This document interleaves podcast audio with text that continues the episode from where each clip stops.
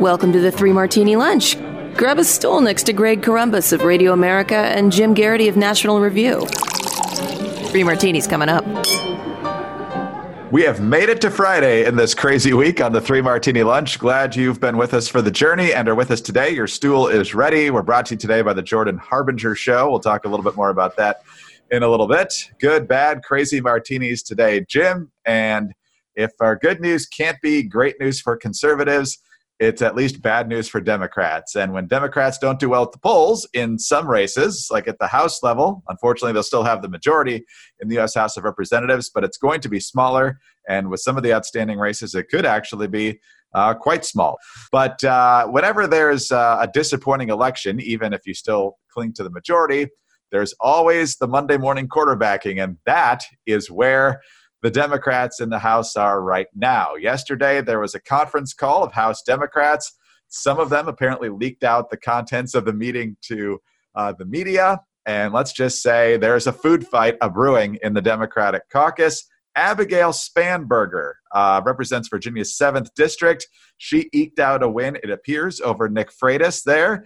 Uh, and uh, she is not happy that some of her fellow Democrats aren't coming back, and she's blaming the far left rhetoric and policy ideas of uh, she specifically named the squad as far as I know, but that's certainly I think where she was heading with this. Uh, on the Democratic caucus call, Spanberger said, "We lost races we shouldn't have lost." Defund police almost cost me my race because of an attack ad. Don't say socialism ever again need to get back to basics. And in parentheses, this reporter says, is yelling. And so uh, other folks are saying, well, you should not only not say socialism, you should probably not embrace socialism anymore. Not to stand by to that, AOC, who went on this whole thread about uh, House Democrats didn't lose because of ideology. They lost because their digital campaign efforts weren't up to the standards that they needed to be. And then part of the thread led to this beauty, Jim. So the whole progressivism is bad argument just doesn't have any compelling evidence that I've seen. When it comes to defund and socialism attacks, people need to realize these are racial resentment attacks. You're not going to make that go away. You can make it less effective. So, Jim, it's always fun when it's intra party food fights that uh, have some members accusing others of being racist for wanting to have a less radical agenda. Good times, Democrats. Oh, Greg, I just want to take the New York Times needle and inject that conference call directly into my veins. It is, it is just a, I want to savor every moment of it. You left out the four letter words, which I think really add a lot of flavor to the anger between these different factions in House Democrats. I think between the two, uh, Abigail Spanberger has the much better argument. I, and a couple people are like saying, well, we just shouldn't use socialism as a word. Democrats are every bit as socialist. Well, may very well be, but you know, there's there's a, shortly after the first two years of the Obama administration, they kept saying stimulus, stimulus, stimulus, stimulus, stimulus work, green shoots. Look at it, we're you know, uh, we're seeing spring recovery, spring, and of course, you know, it really didn't take off the way the Democrats expected. Obama even kind of said, yeah, the shovel ready jobs turned out to not be all that shovel ready. So that you haven't seen Democrats use the word stimulus since that fight, right?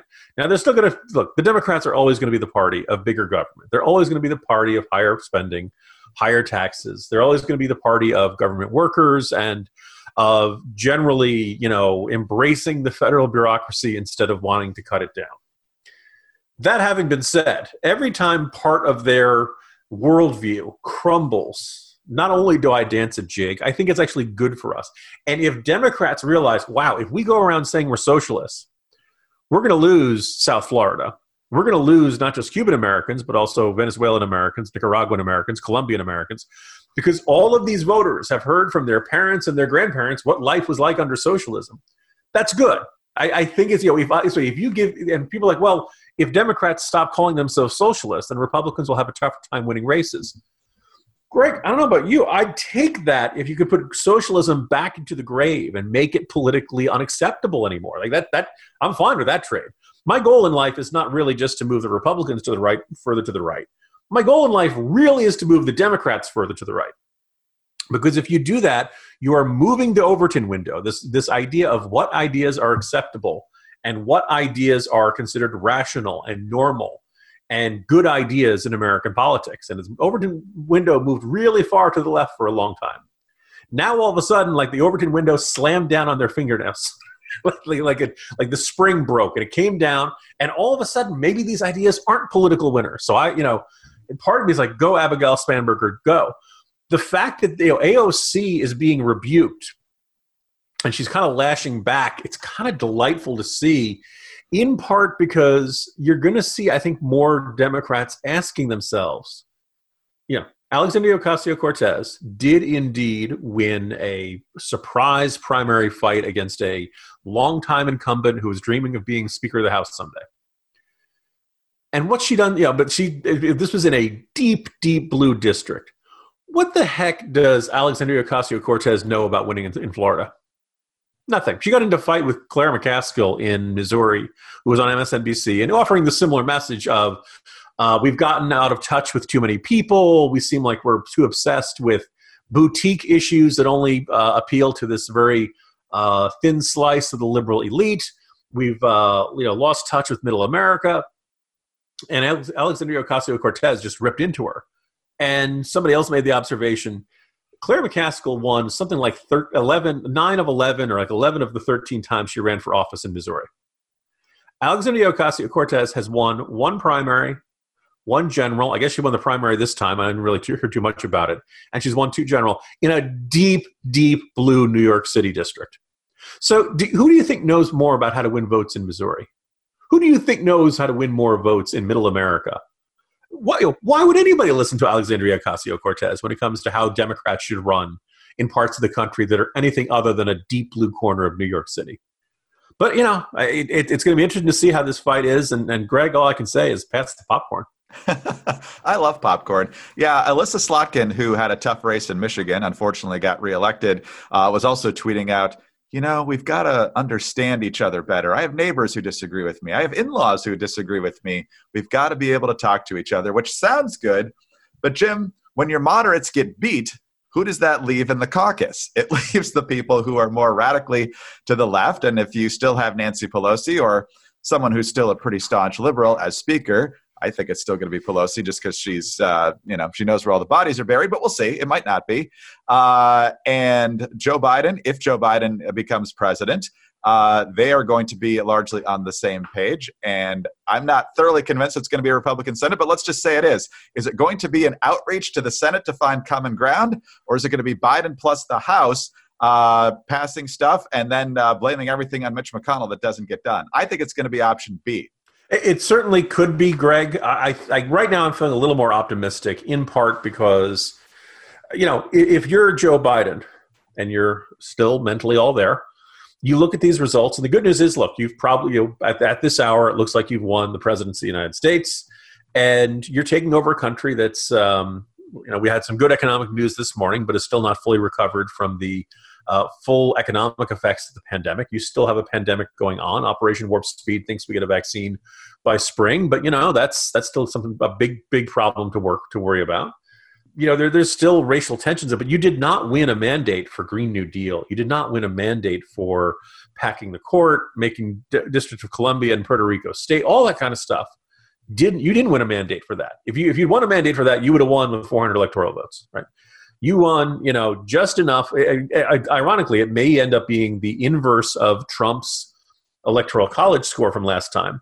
And he's going to win, you know, Michigan by three points. He's going to win a bunch of these states that are close by two points. He didn't win a mention of a mandate. What he won is a, he, he won a mandate to not be Donald Trump. So if you want to be a popular, you know, president, go out and be Donald Trump. Don't try to enact some crazy liberal agenda. And that means working with Mitch McConnell. And I don't know, Mitch McConnell doesn't seem like the kind of guy who would outright refuse to do a economic relief bill for the coronavirus. They had a lot of negotiations that didn't go anywhere this time. Biden can, you know, get them all into a room and say, all right, what can we all agree on? What are the parts of relief that we do, you know, we have a consensus on? They'll do a infrastructure bill, right? We're going to get stuff that, you know, it might be big spending for us, which is not what we love, but I'll take, you know, big spending over packing the court you know budget bills we can you know fight over till the cows come home this, this the idea of let's completely overturn our entire constitutional order that's off the table. And I think deep down, Biden wants to get stuff done. And Biden and McConnell are old Senate guys. I, I know these two guys don't seem like the type who hate each other's guts. And I don't know if it's going to be Reagan and Tip O'Neill, but I think they are the kind of guy. Uh, Republicans said Biden was the guy that they enjoyed uh, ne- negotiating with the most because he basically wouldn't lecture them the way Obama would. So I'm I'm reasonably optimistic that we'll see, if not an era of good feelings, then a little bit less um, uh, partisan demolition derby than we saw the last few years. Well, maybe I don't know though. I think the the left that the far left is going to be really loud every time the Democrats don't do what they want to do, and I think that's all. Well, they can be.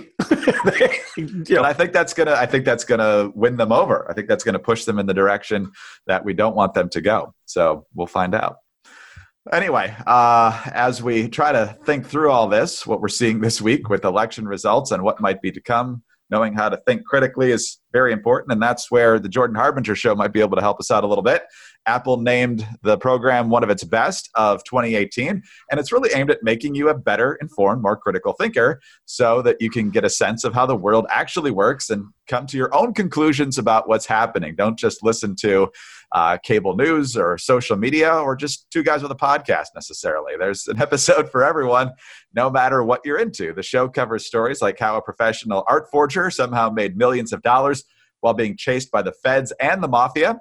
Uh, Jordan's also done an episode all about birth control and how it can alter the partners we pick, and how going on or off the pill can change elements of people's personalities. You won't find just one set of viewpoints on Jordan's show. The podcast covers a lot, but one constant is Jordan's ability to pull useful pieces of advice from his guests. You'll find something you can apply to your own life, whether it's an actionable routine change that boosts your productivity or just a slight mindset tweak that changes how you see the world. So go to jordanharbinger.com slash subscribe or search for the Jordan Harbinger Show. That's H-A-R-B as in boy, I-N as in Nancy, G-E-R on Apple Podcasts, Spotify, or wherever you listen to podcasts. All right, Jim, let's talk about recounts and legal challenges and what is actually needed to bring forth a potentially successful legal challenge. And we'll also go through a couple of uh, things that have been uh, floating around quite a bit on social media here. But, Jim, your morning jolt today was largely uh, focused on the idea of okay, uh, we're getting pretty close to the end of all the vote counting here. There are uh, emerging allegations of improprieties, some of them vague, some of them more specific.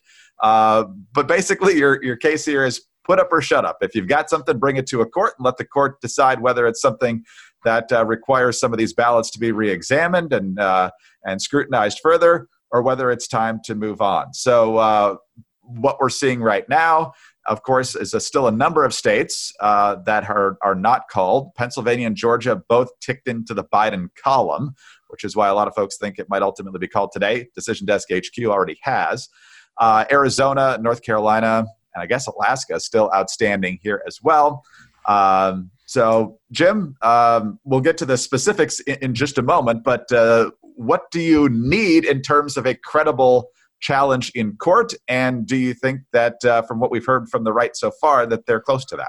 Yeah, I mean, so far we're seeing the Trump campaign make really sweeping statements in public, and then they go into a courtroom, and their arguments are much more narrow, much more small scale, much more um, small consequence. By the way, you know, right before the election, Attorney General William Barr said uh, the public integrity section of Washington, D.C., district election offices and U.S. attorneys' offices, FBI officials, both at headquarters and election crime coordinators, 56 field offices.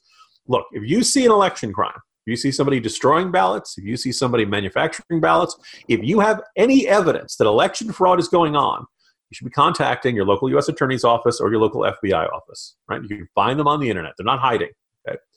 Um, you don't. So you we're seeing a lot of people who are going onto social media. We're seeing people who are jumping onto cable news and screaming, "The election's being stolen! The election's being stolen!" Hey, look! Don't tell us this.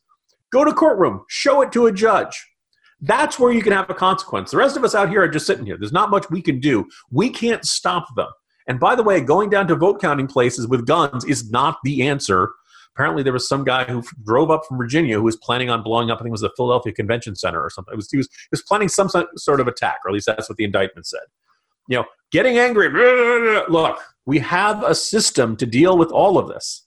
And so far, the Trump administration, like maybe they've got fantastic lawyers, but these guys are not winning and they're not making uh, terribly strong arguments. I won't go through all of them, but they've happened in Georgia, happened in Michigan, happened in Pennsylvania. They went to the courts and said, "This is our, you know, we think this is um, uh, this is an example of fraud." And in every one of those cases, the judges have said, "You haven't proved anything. This is hearsay. You know, go back and get some real evidence." And that's I, I if this evidence is there, if this is this sweeping, ongoing election fraud that is stealing, it's, it's destroying votes for Trump, it is uh, creating votes for Biden. If they're manufacturing votes, then go to the courts and show them because that's the only thing that can quote either stop the count or uh, uh, you know change you know what what ballots are are considered valid, which ones aren't. We have mechanisms for doing these sorts of things. Electoral College doesn't meet for a month. We have time to work through this. But you know, if you're going to do this argument, you got to put up or shut up. You got to be able to generate some sort of evidence there. And all we're seeing is this uh, a lot of raging on social media. I'm, I'm kind of you know it's kind of fascinating to watch Donald Trump Jr. and Brad Parscale saying the total lack of action from virtually all the 2024 GOP hopefuls is pretty amazing. What authority does Nikki Haley have over any of this stuff? What, what, what authority does Tom Cotton have over how they're counting ballots and stuff? And oh, by the way, let's keep in mind in North Carolina, this is a uh, a state where it's being done by a bipartisan. It, it's not the, the state uh, Secretary of State who, who runs the elections. It's the North Carolina State Board of Elections. They have a three. They have five members, three to two uh, majority for Democrats, but the two Republicans have not seen anything saying that they see anything hinky or suspicious in North Carolina. Uh, in Georgia, there's a Republican Secretary of State. He went through all the procedures he's doing to ensure that the Fulton County vote is there. Now, Greg, I put this out. Uh, this whole week has been a blur. I think it was probably like Wednesday, and I saw a bunch of people who said, "Yeah, but you know, he, he could be establishment Republican." Look, if you don't trust a Republican Secretary of State to enforce the laws, and but it's a very similar story for the Attorney General in Arizona, right?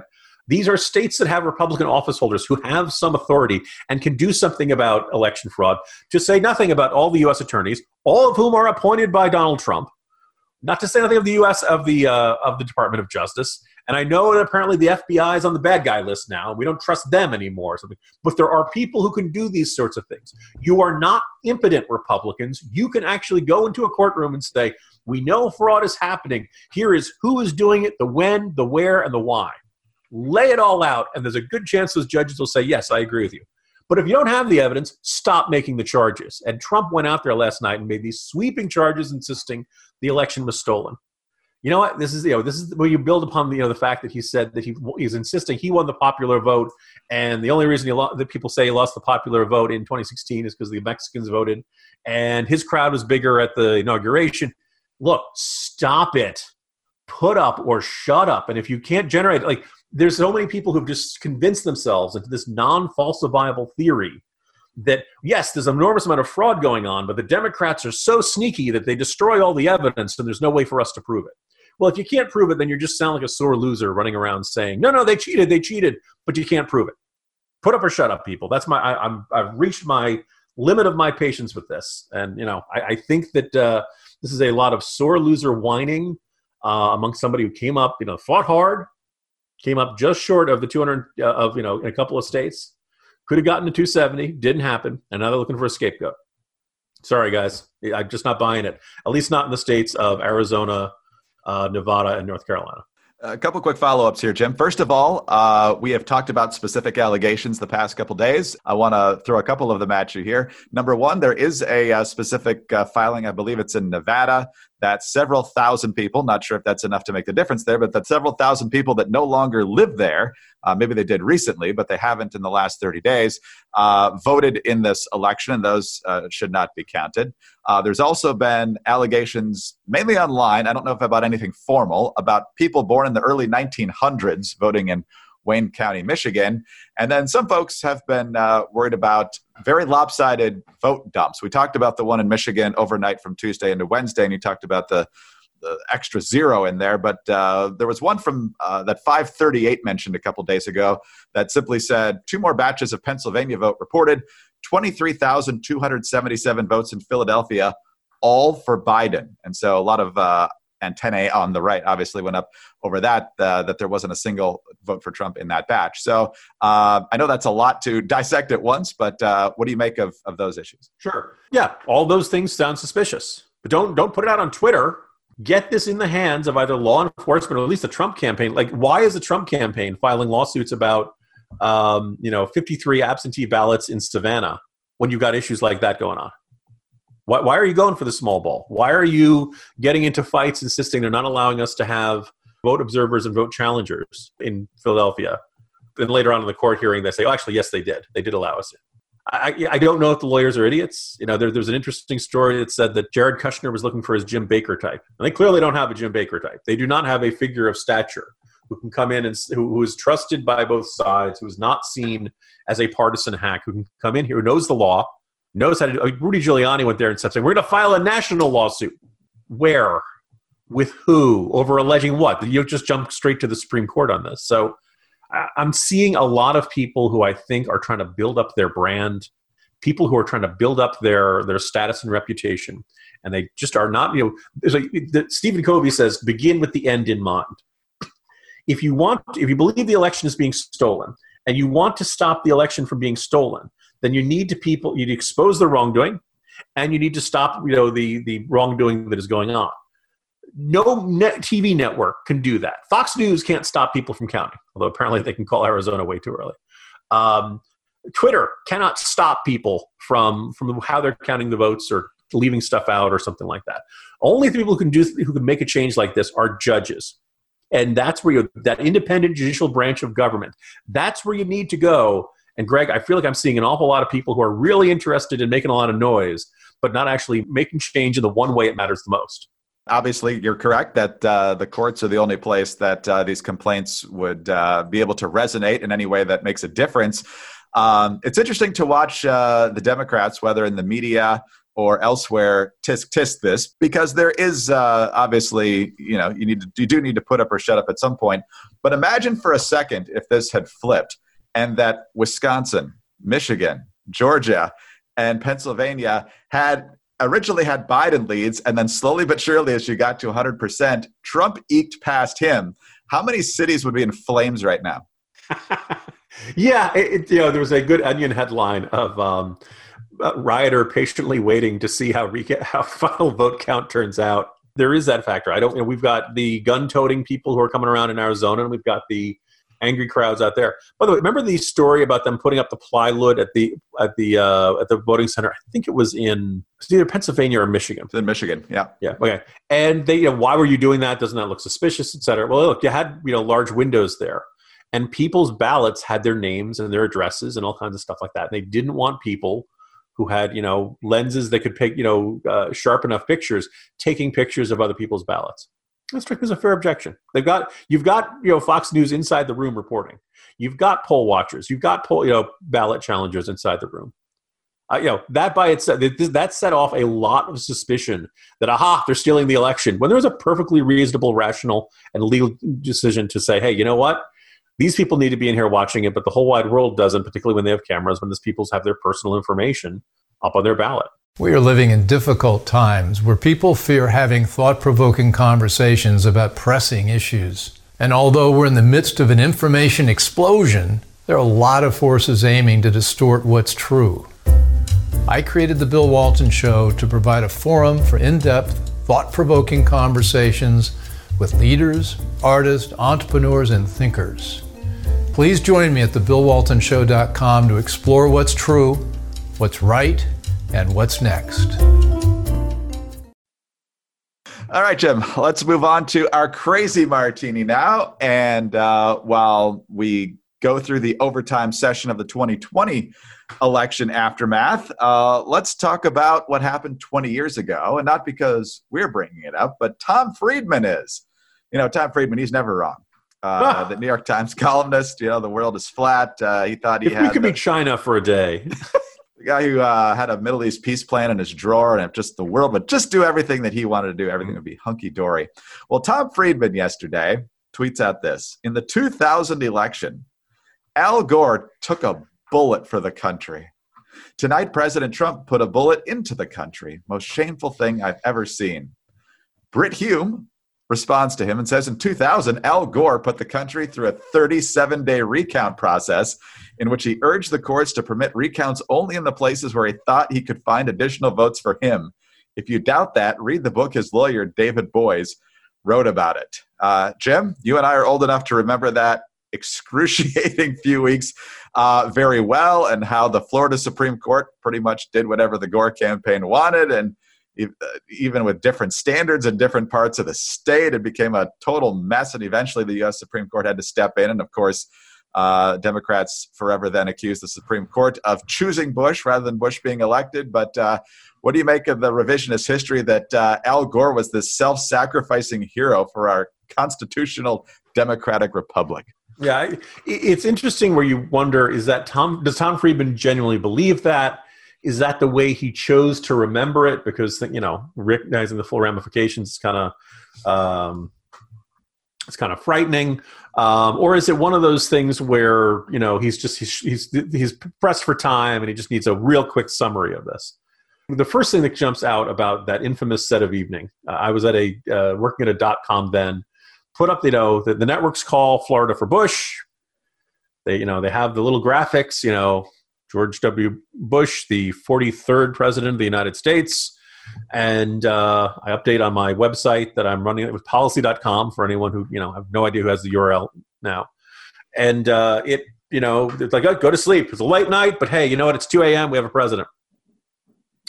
My not yet wife at that point wakes me up and says, what, what are you talking? You know, like, you know, it, it, they said it's, it's a recount. They said it's not, it's not done yet. Gore won. And I jump up and I, this was a time where I wasn't able to update from home. I run into the site. By the way, during that night, Al Gore conceded to George W. Bush.